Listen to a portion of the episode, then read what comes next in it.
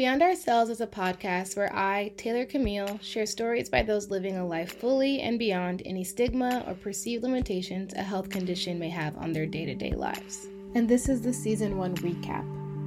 If you didn't know, which a lot of people didn't because I keep things to myself, we have transcripts and they live on a site called Medium and they're linked in the description of every episode. So if you click it, clap it up on Medium, and share with your friends who might not like to listen but who like to read. This season, we heard from 12 Black women about their experiences from surviving COVID 19 to living with autism, fighting through PTSD, and life with multiple sclerosis, amongst many other topics. But above all, we found reasons to be at peace even though I was at my moment when I felt like I wasn't going to make it, I always, always put God first in whatever I do. And that alone just bring me so much peace, even just knowing that I made it out of that. And uh, I know, unfortunately, a lot of people didn't. That brings me peace as well. I constantly try to uplift and encourage everyone else because even my business that's what it's centered around the betterment of people. How can i make someone else's life better? You know what can i do to contribute to someone else's happiness? Not apologizing for my existence and instead just owning it and embracing myself. I am more than enough and i have more than enough to contribute to the people around me I definitely think that brings me a lot of peace. The biggest thing is just remembering that my phone exists for my convenience, not anyone else's. So if I don't want to reply to a text, if I don't want to check social media, if I don't want to, like, it's my phone. I choose how I use it.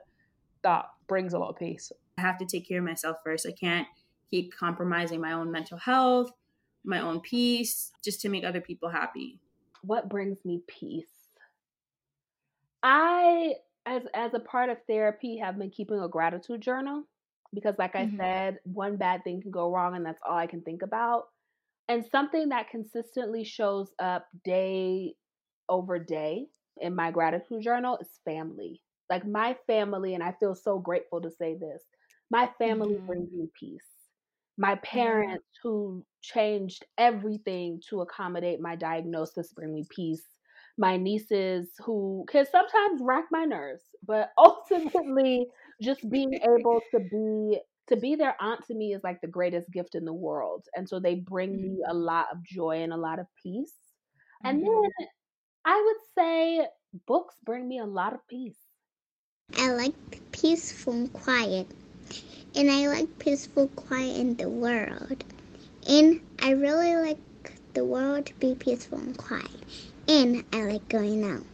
I think the Prescription episode is everyone's favorite slice of meditation. Many people texted me, emailed me, and said, Thank you for this episode. I listen to it sometimes, but I just need to calm down, especially with how uncertain things have been.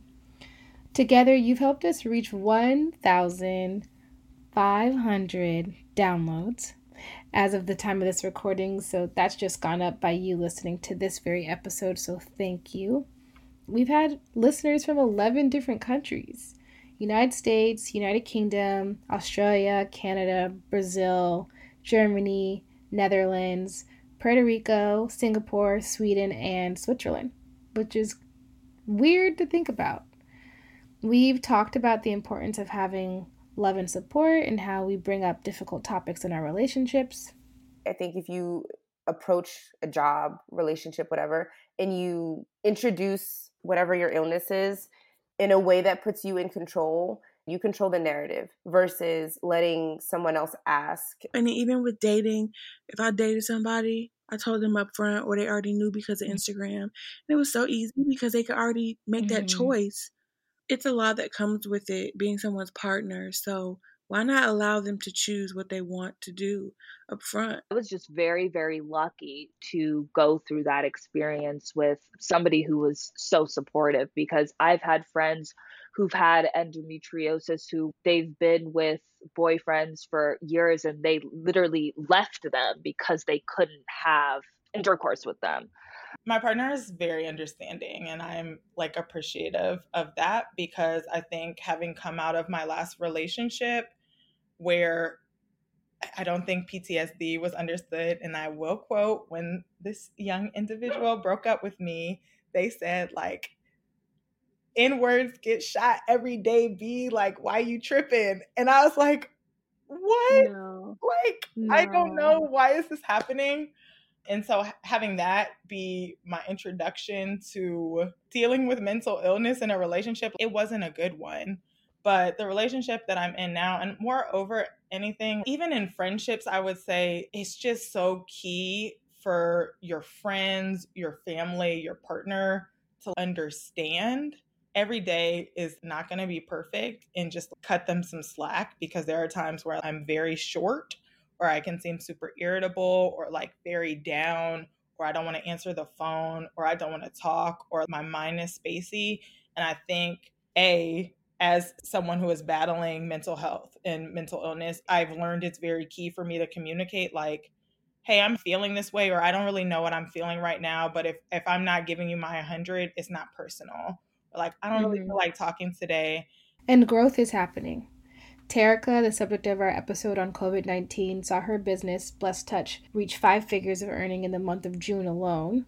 Priscilla's platform, Saddy Baddies, for mental health jumped from 2,000 to 5,000 followers on Instagram and growing. It's exciting to see so much happen in such a condensed amount of time. 12 episodes later, 12 Wednesdays later, and so much has happened.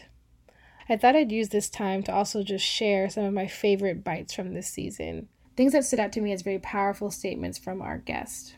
I'd love if you guys would share some of your favorites with me as well. Things that stuck with you, things that if you were reading it, you'd highlight. The word disability or disabled is a word that has a lot of power that can actually help the disabled community get access to the things that they need. It's a quick word that can be used to identify someone with different needs. If we just stop using it mm-hmm. offensively, it becomes a word that can help a lot of people. Black women overall are not believed when it comes to pain um, they're not mm-hmm. believed when it comes to saying like something is wrong here. They are overlooked mm-hmm. and dismissed, and doctors treat Black women as if they don't know themselves, as if they can't be a steward of their own health. My biggest advice question everything. Don't take your first answer as your final answer. Do your own research. I don't just think about just one woman's loss. I think about a legacy lost, mm-hmm. a legacy stolen because they didn't have the opportunity to seek proper health care. Mm-hmm. You know? What I'm hoping is that I can be a part of kind of a wealth of information that Black women are receiving about how to navigate uh, medical experiences in a way that preserves their dignity and saves their life we really have so much to give. And there are so many problems in our world that neurotypical people have never been able to solve. So maybe it's time to bring in new perspective. I agree.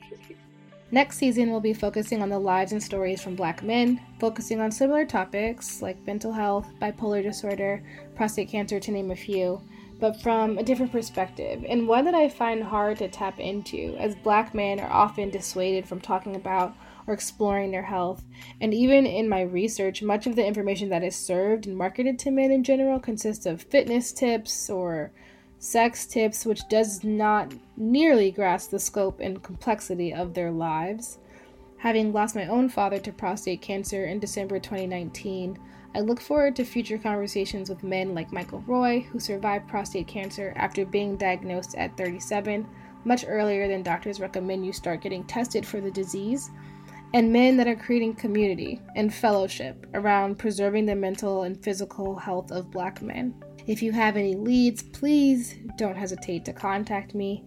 And if you haven't already, please share, comment, subscribe, follow, post, hashtag, forward, all things to start the spread of Beyond Ourselves. After each episode, we grow, and it's been exciting to watch the journey thus far. And I thank you for joining me on it and continuing to listen. As always, I hope these listenings have left you with a warm heart and an even cooler mind. I hope you're left feeling able to seek peace in the spaces and places you may find yourself in. And I'm excited to continue sharing these stories with you.